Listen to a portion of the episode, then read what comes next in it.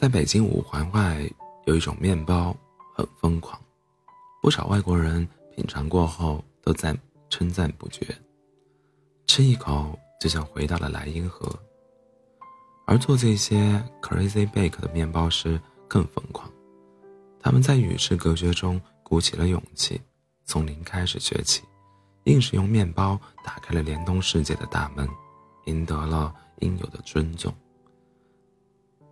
这一切的背后，都离不开他们。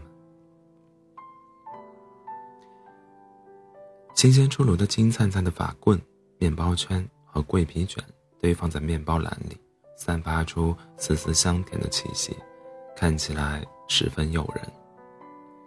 某一年的圣诞节，静哥把这些赶工完成、刚完成的面包送到一家外企的年会上。公司老板便热情地向自己的员工推介着疯狂面包，人声鼎沸，鼓乐声，鼓乐喧天。金哥怀里的面包很快就卖完了。可派对结束之后，一切都重归安静，却独留一座，独留一桌子寂寥的面包。我们做的面包没有毒。会有人喜欢疯狂面包的，尽管心里有些不舒服，金哥的眼神里却带着满满的坚定。活动上卖的面包袋子上都贴着 “Crazy Bake” 的标签，每一个都是精神障碍人士亲手做出来的，而静哥，则是其中一位面包师。如果是你。精神病人做的面包，你敢吃吗？艾米，重燃精神病患者生活的希望。在北京五环外的苏家屯苏坟村，一道红色的铁门似乎打开了两个世界，似乎隔开了两个世世界。铁门里原是一个。原是一个旧厂房，后来住进了两百多位正处于康复期的精神障碍患者。这里是北京第一家精神病民间托管康复机构——北京朝阳区精神病托管服务中心。患者身处其中，能够得到良好的治疗和看护，有的家人还会定期来探望。根据中国疾病预防控制中心精神卫生中心公布的数据，我国各类精神障碍患者人数在一亿以上，却只有1.5万名精神医生、精神卫生医生，两万张床位。也就是说，只有不到百分之二十的精神障碍患者能够得到有效的救助，大多数患者都被社。社会所遗忘，有的甚至被家人用铁链锁起来。生活在托管服务中心里的两百多位精神障碍患者其实是幸运的，他们有机会接受治疗，并安并熬过了频繁发病期，渐渐走向康复阶段。然而，在许多人看来，精神障碍患者就像中了邪，是疯子，让人不禁望而生畏。哪怕是他们的亲人过来探望，都不敢走进病区，害怕坐在这里的精神障碍者会伤害自己。哪怕是在接待大厅，周围都是普通工作人员，看到病人出来的那一瞬，家属还是下意识的后退了一大步。有一位病人家属竟对中心负责人杨云说：“你让我接他回去，我还怎么活呀？”托管服务中心里的精神障碍患者日常生活也非常单调，看书、打扑克牌，生活懒散、寂寞孤独。他们也试过在中心的康复农场里种菜，体味到老有。所得的快乐和满足，可是种菜具有季节性，不种菜的日子似乎又笼上了一层阴霾。直到两位外国志愿者的到来，他们的内心的阴沉才开始退却。二零零四年，来自瑞士的心理医生伊万和德国的家庭主妇娜塔莎来到托管服务中心，教精神障碍患者们栽花种菜。最开始，他们的状态很难过，很沮丧，他们没有希望。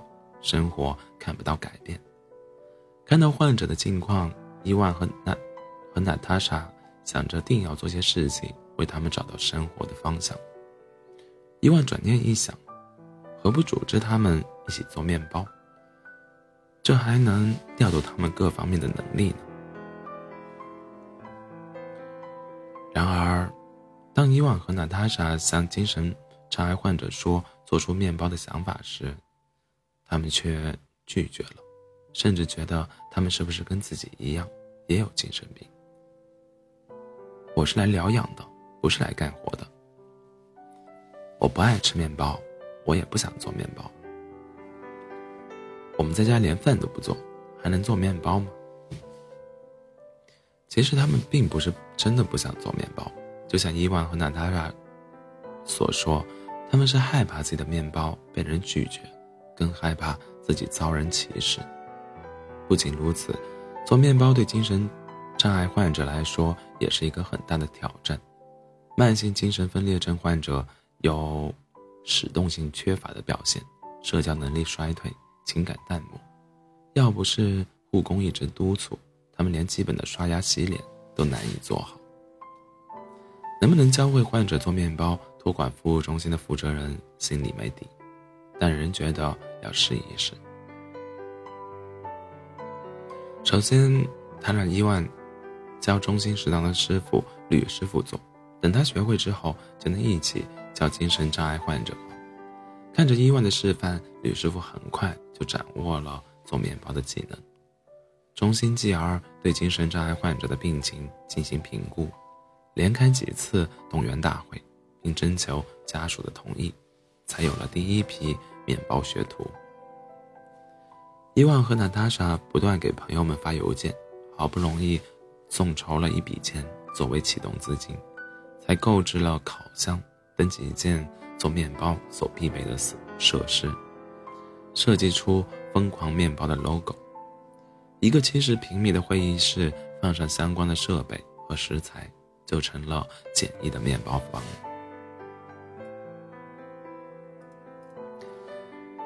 吕师傅和伊万最从最基本的揉面团开始，手把手的教患者，可长期患病却影响了他们的动手能力。吕师傅看一两眼就能上手，但有的患者却要学上两个月。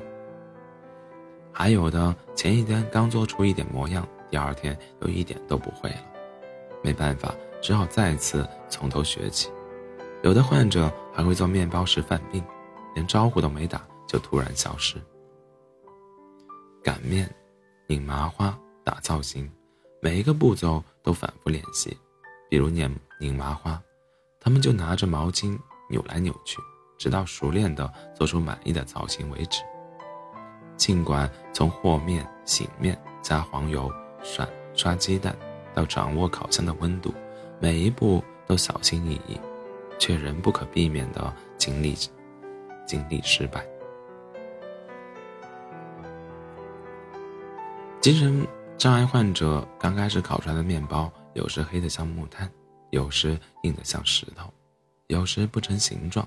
但伊万和娜塔莎总会微笑着对他们说：“很好。”杨云永远记得第一炉成型的面包出炉时的那一刻，那个味道特别好吃。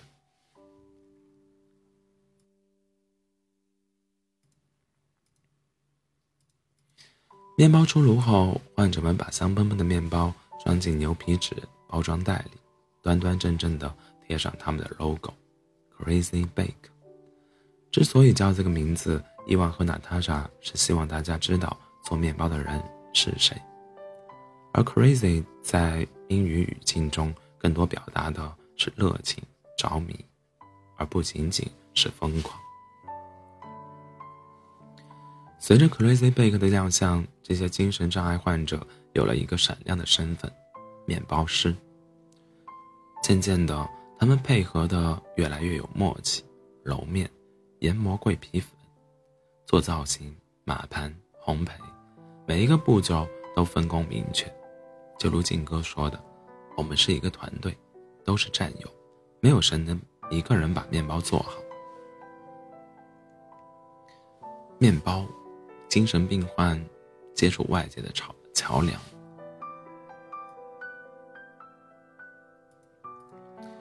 让精神障碍患者学会做面包只是第一步。伊万和娜塔莎要将这些患者辛苦做出来的面包卖出去，又遭到了重重误解。我们不停的推销面包，但让别人吃我们的面包很难。人们说他们不想吃面包，因为要减肥。实际上，我认为最大的原因是做面包的人是精神病人。他们一遍遍地拜访亲朋好友，到北京的国际学校或外国人公寓推销疯狂面包。幸好这些老外愿意成为他们的客户。是的，一个小一个个小小的面包，终于为他们打开了。与外界沟通的窗户。疯狂面包走出了那一扇森严的铁门，那制作他们的面包师呢？伊万和娜塔莎想让精神障碍患者亲自站出来卖自己做的面包。只有融入外界，才能撕掉那些人们所所以为的危险、暴力的标签。我们是来自托管中心的精神病人。这是我们做的疯狂面包，欢迎品尝。在外国公寓卖面包时，他们立起了自己做的广告牌。过了不久，他们的面包就卖光了。在一家德国使馆学校，金哥和另外两个精神障碍患者带着早上做好的六种口味的一百多个面包来售卖。卖疯狂面包一直都是这家学校的公益活动，学生们下课后就围了过来。刚开始，许多孩子都带着对精神分裂患者的好奇来买面包，却发现他们看上去并没有什么特别。有一位叔叔还会讲英语呢。到后来，他们是真的喜欢上吃这些精神障碍患者做的面包。有一个小女孩还拿出了自己的一罐糖果，想要换一个面包。还有个小男孩从小学到高中。都会到 Crazy Bake 摊上买面包，可以说他们是看着他们长大的。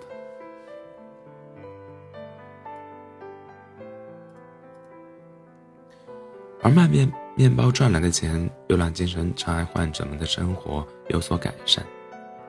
看着眼前的家电，他们笑了，当中带着几分骄傲。我可以说，这台空调是我们换的，那台卡拉 OK 机。是我赚钱买的。十四年来，他们用卖面包、卖面包的钱换了一台冰箱、两台洗衣机、三台空调、两百个收纳箱和一百把椅子，还为两百多个病人更换过几轮床上用品。不仅如此，每个面包师每个月还能领到三四百块的工资。疯狂面包给精神障碍患者们带来的成就感是前所未有的。金哥说：“当客户过来付钱，我们我把面包递到他手里的那一刻，看到那个带着阳光的眼神，特别受鼓舞。做疯狂面包会影响我以后的人生道路。”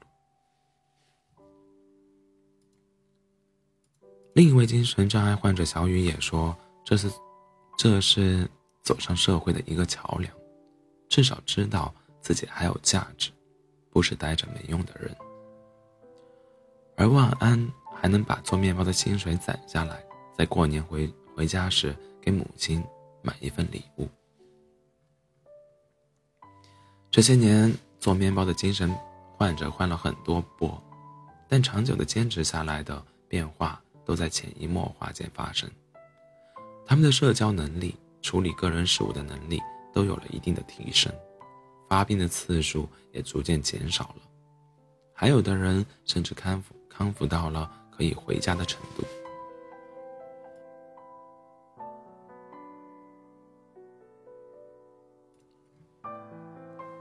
而一直为面包房四处奔走的伊万和娜塔莎，却从来没有拿过一分钱的报酬。他们还会把孩子带到中心，放心的让他们抱在怀里。各种媒体受访的采访的时候，他们却希望大家不要把焦点放在自己身上，而是更多的关注精神障碍患者。他们曾经是被遗忘的人群，我要帮助他们，让他们看到希望和改变的可能。他们教会了我，即使在非常艰难的处境中也能熬过去，哪怕你可能根本没有希望，也依然可以挺过去。是的，精神障碍就相当于大脑患上了感冒，每个人都会有生病的时候，这不是一种耻辱，他们更需要的是人们的平等相待、和尊重。虽然我们赶不上那支蜡烛，那一整支蜡烛，但我们这半根蜡烛也愿意为了光明，燃到最后。